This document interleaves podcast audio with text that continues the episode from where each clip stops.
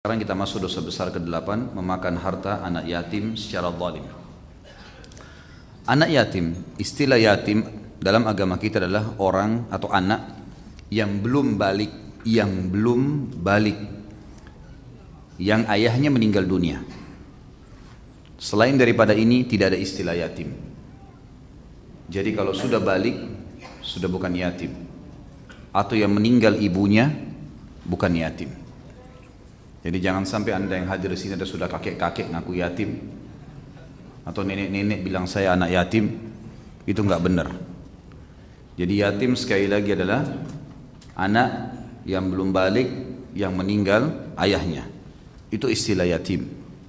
Jadi harus difahami benar nih supaya tidak salah faham.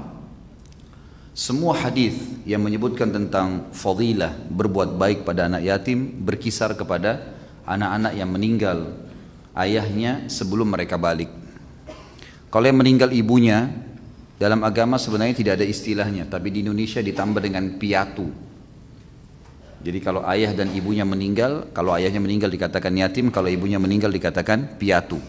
Tapi dalam agama tidak ada ini istilah piatu. Yang ada hanya yatim saja. Makanya dalam ayat-ayat Al-Quran yang akan kita bacakan nanti ada istilah yatim saja. Tidak ada istilah yang lainnya.